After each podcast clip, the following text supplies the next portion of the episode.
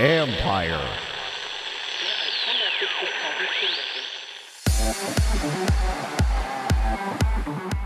These guys aren't changing the game, but maybe how we engage with the game.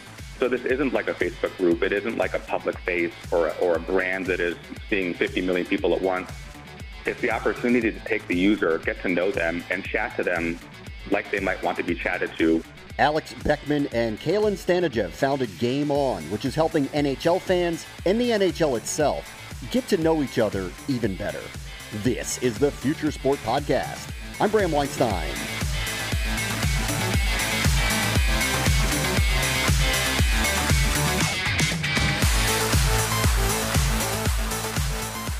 We have a classic Stanley Cup final all tied up at two games apiece at the time of this taping, so the conversation in those hockey chat rooms, it's got to be fierce. Alex Beckman and Kalen Stanajev are part of bringing those people even closer, and we'll get to them in a bit. You'll also hear their thoughts on the kind of tech that they're in, jumping into those warm gambling waters, which is happening in our nation's capital as well. We'll get an update on how they are going about it, but first, the future is now. The other day, I bought my two kids some new shoes. They're aged 10 and 6, and because their feet are ever changing, we got them sized. This was as old school as it gets in a store with a salesperson pulling out one of those old metal foot slide rules to make sure that we got it right.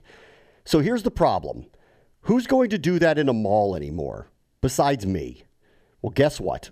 No one owns those foot measurement devices, so Nike is trying to figure out this problem. Eben Novy Williams wrote about it for Bloomberg, and he joins us now. Hey, Eben, how are you? I'm doing well. How are you? What problem are they trying to solve here?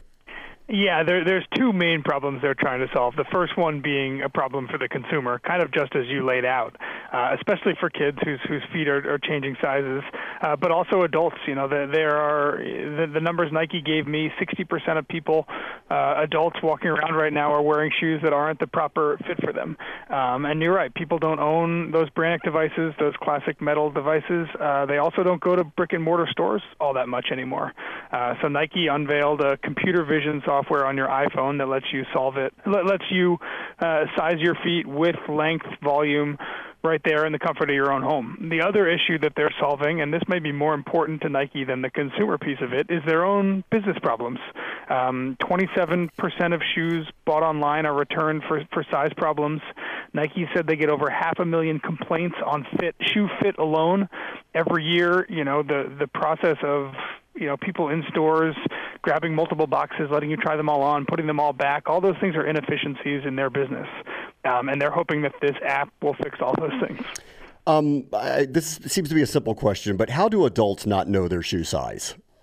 Yeah it's it's interesting. And and and one of the things that Nike will tell you is that the the shoe size no one has one shoe size that if you are a basketball player, your shoe size might be 11 and a half, but the shoes you walk around in may be 12s.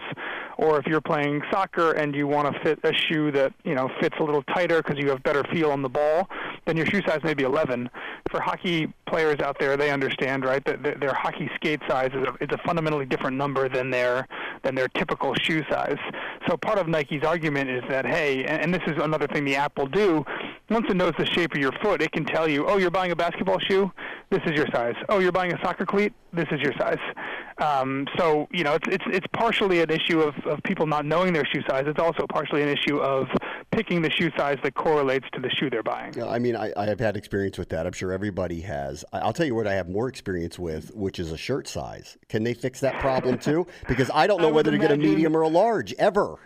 It's a it's a great question, uh, and it's one that I posed to, to folks over at Nike. They were a little coy about their future, uh, but yes, I would imagine without question that in the future, th- this computer vision software will extend beyond just shoes to also include clothing. Uh, and and to be totally clear, the the holy grail here and the and the absolute future, both in footwear and for clothing, is to get manufacturing to a point where you no longer order Bram size. You no longer order the size 12, you order a size Bram, right? Where they have the a layout of your exact foot, um, and instead of ordering a size that's tailored to a number that, that may not be relevant, they're just making a shoe directly for you. And, and that's certainly a future that can exist in, in, in shirts as well. We're not there quite there manufacturing, but in terms of the data that Nike wants to collect, they want to get to a point where you are just ordering a shoe custom made for the size of your foot and not a, a size or, or, a half size up or down. Whoever figures that out is going to be the next billionaire. Eben Novy-Williams from Bloomberg, thank you so much for the time.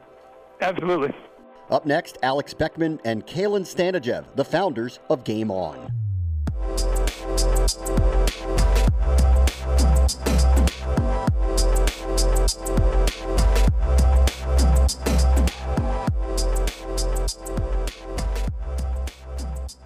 Our guests this week are Alex Beckman and Kalen Stanajev, the CEO and CPO plus co-founders of Game On. They partnered with the NHL right in the middle of their playoff season to launch the NHL chatbot. Hey guys, how are you?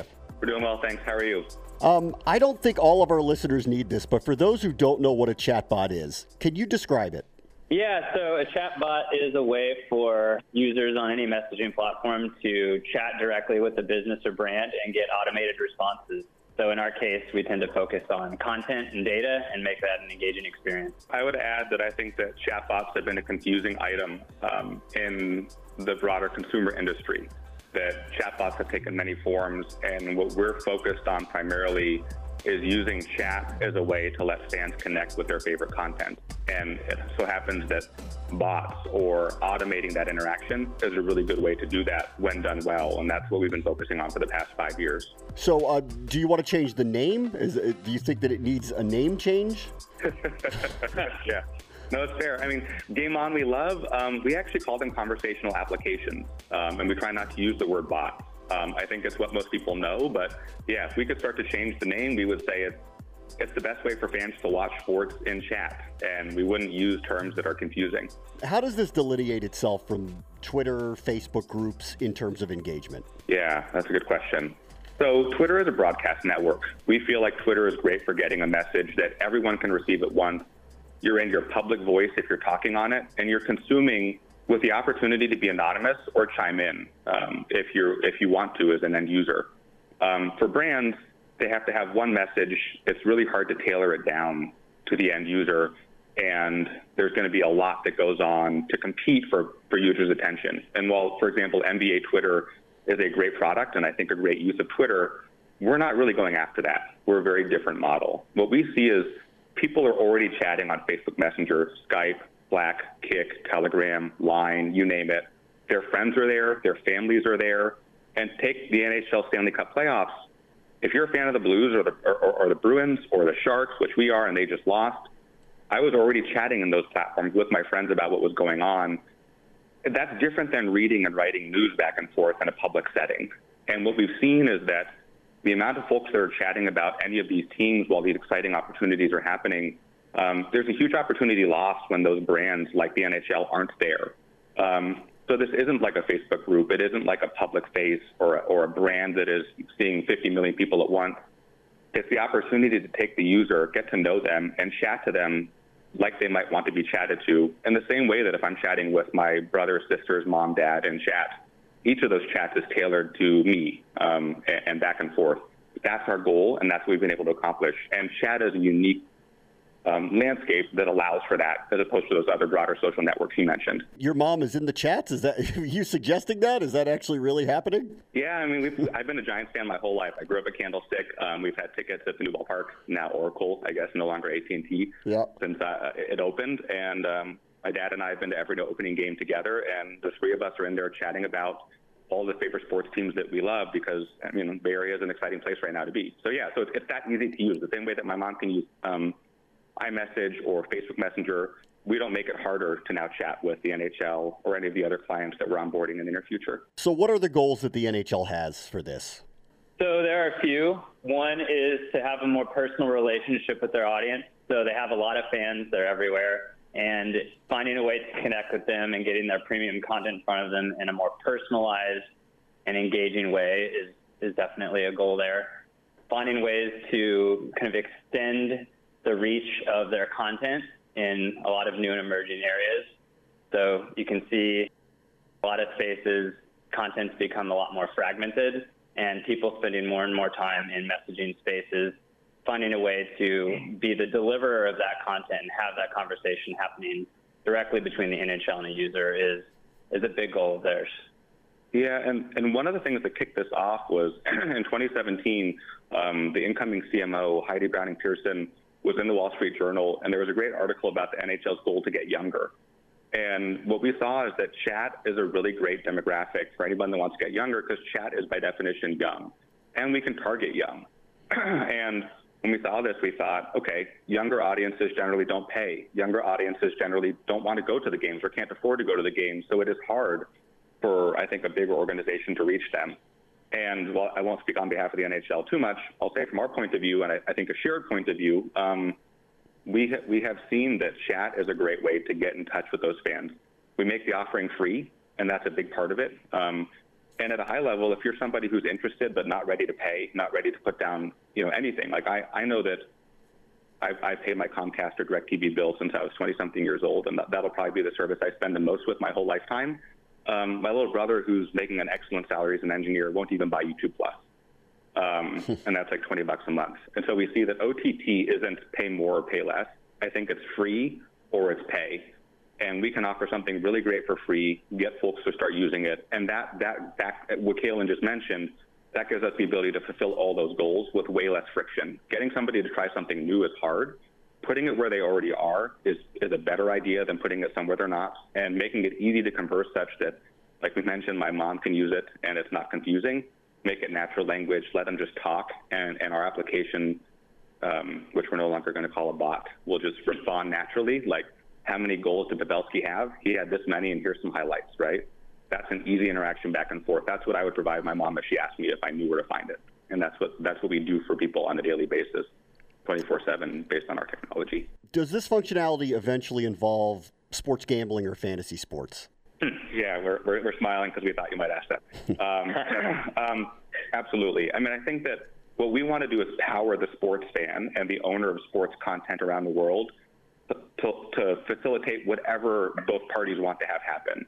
The, the, biggest part of this is what we realized and why we got so excited, and I think why we've been able to attain such high level clients and retain them is that it's a win win. Um, when fans are happy, um, we have a business model that allows folks who own that content to be happy too. Um, gambling and fantasy and, and, any number of names, depending on what state or country you're in, that make it allowed to be talked about, are a huge part of this because, like, when I'm talking to my friends, like last night while I was watching the Warriors um, you know, finish up game two in Toronto, we were gambling on like, you know, was Draymond going to finish the game? Was he going to get teed out? Um, was Kawhi actually going to score in the last quarter? Things like that. And that's how people talk. That's how they trash talk while they're watching sports. And we want to capture that. So it's not just taking like the existing world of fantasy and gambling and putting it into Game On. That's definitely part of it. But it's thinking through how can we evolve that industry in a way that makes it as fun as trash talking with your buddies and as easy, and then we automate everything else so that it's just a seamless experience for fans and content owners. So you guys are you've got the pulse of fans, um, and you're you're watching this. I, I am curious if you see as vibrant a market for gambling by the hardcore fans as the leagues and the teams and the states are trying to figure out as they legalize this around the country. I would say yes to that question, and that yeah, I think that the hardcore fans do want to have more ways to engage. They don't just want news; they want to create news, right? They want to create content, not just consume it. And that's kind of what gambling is. It's you you staking your claim to what's happening and becoming an expert, or uh, I guess hopefully not, but but that happens too, right? You get to you, you win and lose with your team or with your with your bet. I actually am more excited, and I think the part that's not talked about enough for for the future of this is the casual fan and letting the casual fan quote unquote gamble. And the reason I say quote unquote, is that I don't think money has to be exchanged for money to be made. If we can get the hundreds of thousands of folks that probably would never walk into a sports book or might never place a gamble or a wager online, even if it was legalized in their state, to start talking about sports, and then we can suggest, hey, it seems like you're pretty confident that Kevin Durant is going to stay in the Bay Area. You want to put some action on that? You want to tell Kalen that you think that he's going to stay? And if Kalen takes the bait, then go with it. We can learn so fast that we can say, all right, you guys both seem diametrically opposed in a major way. Why don't you put five bucks on it and just exchange the five bucks between you and the other person? That data is so valuable that we have two people that are so interested in Kevin Durant staying and leaving. We've got 30 touch points back and forth. We know how much they've just wagered. If I wager five bucks versus 5,000, I'm sitting up top versus I'm sitting down on the court, right? If I'm getting a StubHub ad. So those are the types of things that I'm really interested in. Social behavior, I think, is the, is the broader kind of genre, and then whether it's wagering for money or not, I think that's that's the entry point. The future of this is longer term around that. Take me through your background, guys. You previously founded Event Live, which was what? Yeah, so Event Live was a live video streaming platform, an end-to-end solution, and we, for a number of years, streamed a number of live events, concerts, festivals, and began extending that beyond just music, of course. And we learned a lot in, in regards to the social space around that content, which you can imagine dovetailed into you know the opportunity we've taken here. Yeah. And yeah, we, we ran that company for four to five years. Almost, yeah, and then it got acquired by Yahoo and became the live component of Yahoo Screen. So we we streamed like Bon Jovi and Lady Gaga all the way down to some amazing country artists that had 10 people in the audience, but we were streaming that to a few hundred more. So kind of the, the top of the scale to the tip of the scale. Um, and then um, it was awesome to see it turn into a concert today. But like Kalen said, what we saw was, and maybe to give a little more, it was everything from how to get the show from point A to point B, the video encoding, we built custom solutions. It was a huge engineering team with a couple of biz dev folks and product folks, Kalen and myself included, a little brother Jonathan and our good friend David, who all kind of made that happen. But um, what we saw was our biggest competitor was Facebook Messenger. That when people loved their favorite song and it was on, they went to Facebook Messenger to tell their friends to come join us. And when they were mad at us, they went to Facebook Messenger to say they tried to watch a free show on Event Live and it wasn't as good as they hoped. Those data points, either way, our success was turning into business for our competitors, pre and post acquisition. And so we felt like, kind of, if you can't beat them, join them. Instead of creating a destination site or trying to remake what iTunes or, or any of these bigger companies have done or Netflix with their amazing portals, don't make the Netflix of sports. Bring sports to where people are mm. and create a business that makes sense for everybody involved. Um, and distribution has changed over the last hundred years. Like having satellite trucks and using cables that were laid by railway companies doesn't make sense anymore economically and doesn't have to be the only way that the people that put um, you know the skates on the ice or the feet on the hardwood could have to monetize is our point of view and, and fans benefit from that more direct relationship that's what we learned at that company, and that's what we're executing here. What are the, the leagues and the teams learning about what fans want out of sports? What do they want to see? Well, I think the primary thing that we've seen that everybody has learned is they want right now. They don't need HD. And I think that for a long time, the industry was focused on 3D and HD and holograms and all sorts of things that were technically very cool, but what we see is that fans want first and foremost right now. They don't want to. They don't want to be in the sports bar next door to the stadium, hear the stadium go nuts, and then see the goal. That's not okay anymore. Fans are too smart and they understand this stuff too well, and they love their teams. Um, and they want free. They want a business model that rewards them for being loyal.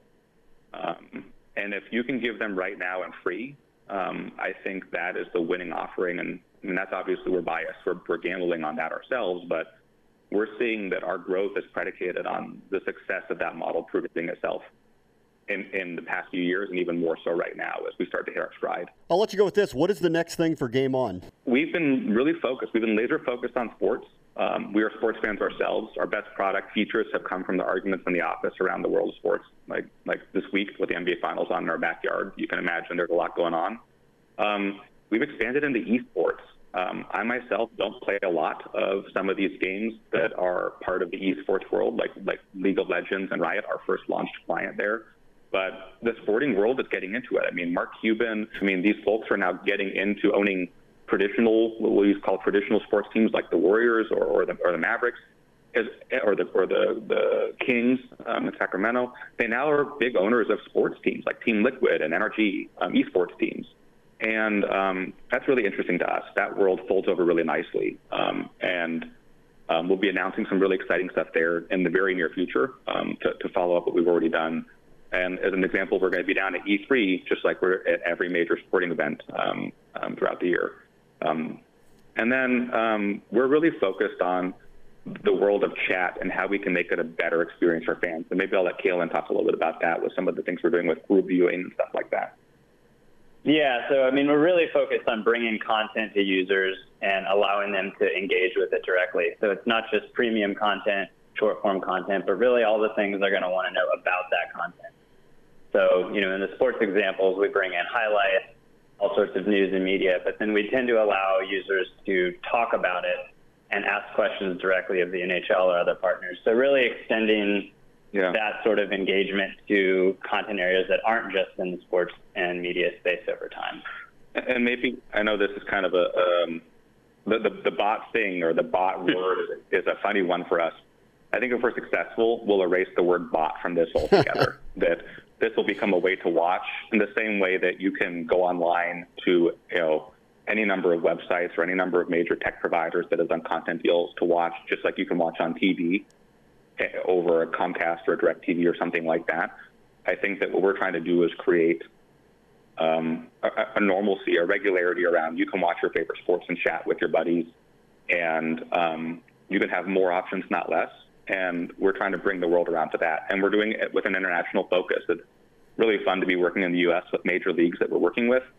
But we've been working with Sky Sports and the English Premier League now for three years. We've got Arsenal Club running up in, on their own system with us um, now for a full season, going into the next season. And ATP has been live for a few months now.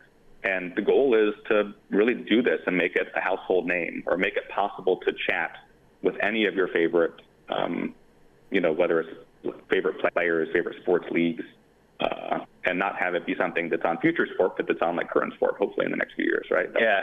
I mean, ultimately, we want users to be able to expect that they can come to messaging and get this type of content. It's really cool, fascinating, the future of engagement with sports. Alex Beckman and Kalen Stanajev are the co founders of Game On. Thank you, guys. Thank you very yeah. much. Yeah, have a great day. Coming up, how DC is readying to welcome online sports gamblers. Spoiler, it's a bit complicated.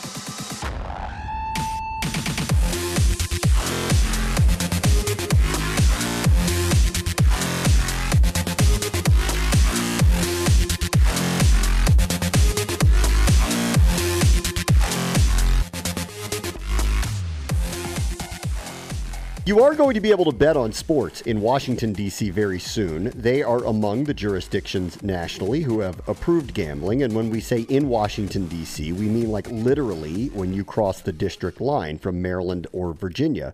But you can't do it anywhere in D.C. And how they track your exact whereabouts, that's interesting in itself.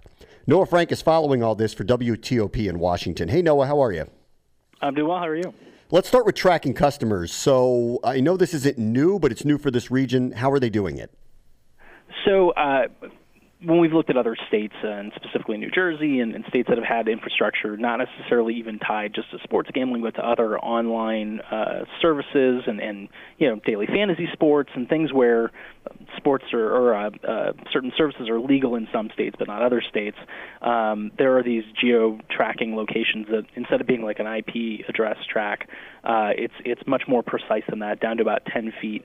Uh, so they they can figure out, you know, if you're right now if you're on a ferry between New York and New Jersey, or if you know, in our case, if you were on a, a metro train on your way in or out of the city, or coming across the Potomac, uh, you know, on a water taxi, they could tell if you were inside or outside the actual border, and it essentially just blocks you if you're not within within the boundary. Uh, you also get added to a list for if you try too many times to uh, to access what will be uh, you know legal gambling in DC from outside of DC.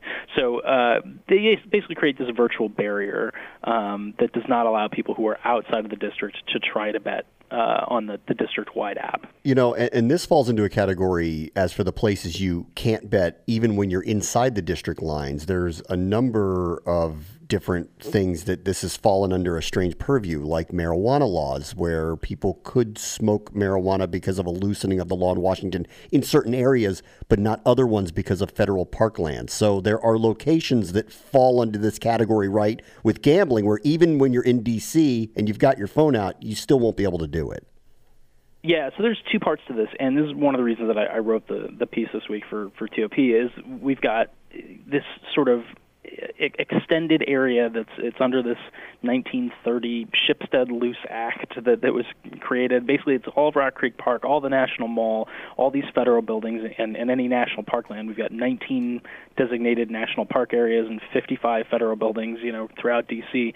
Um, this whole area is carved out, and, and currently the lottery can't operate in. It's not allowed to operate in, and the lottery, of course, is running uh, this this citywide app, this proprietary citywide app uh, for mobile sports betting, and so you also won't be able to bet in those spaces. Um, but then the secondary part of it, which gets a little more complicated, and, and we still have to kind of see how this shakes out, is you have all of these arenas, uh, and specifically the, the the big three arenas are Capital One and Audi Field and Nats Park. Uh, the entertainment sports arena is technically owned by the city, so they haven't made a call on that one yet, and that's not going to happen anytime soon. But but those three private arenas are uh, all going to have the ability to have their own proprietary sports app separate. Uh, and we don't know yet are they all going to work together and have one app? Or are they each going to have their own? Um, you're going to have to download onto your phone and use, you know, operate on a separate app when you're within those those venues, and maybe one for each venue. And then even if you if if a bar or a restaurant has a Class B license, they can do the same thing. They can set up, you know, using some Bluetooth technology, basically a boundary within the bar and the bar and the patio or whatever to have their own app. And so you might have to download an additional app for your favorite bar or restaurant if they choose to go this way. There's a lot up in the air in terms of who will actually follow through with this, but but it creates all of these little strange exclusion zones within the city. Um, the other part too, and this was just a casual mention because we're used to this and we're in DC. It's that the DC Lottery is the one who is going to get the contract to operate this, and I, I know there's going to be some people that hear that and go, "How did FanDuel or Paddy Power or William Hill not end up with that contract?"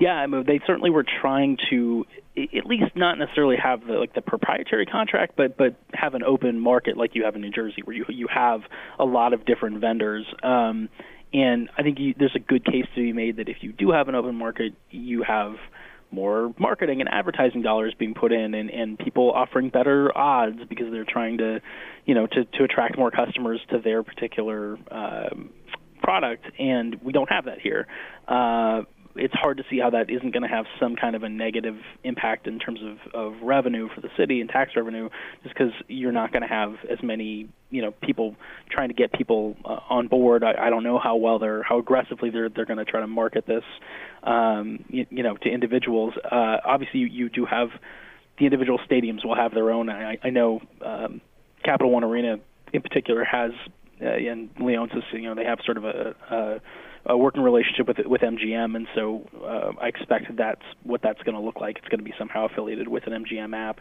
um, but it's it's. I mean, like you said, it is a little weird. It is a single operator. It, it probably means less aggressive uh, marketing, and probably means less money. You know, at the end of the day for the city. Noah Frank from WTOP in Washington will be continuing to follow that development. Thank you so much, Noah. Thank you. That'll do it for us this week. As always, the future is now. This is the Future Sport Podcast. I'm Bram Weinstein.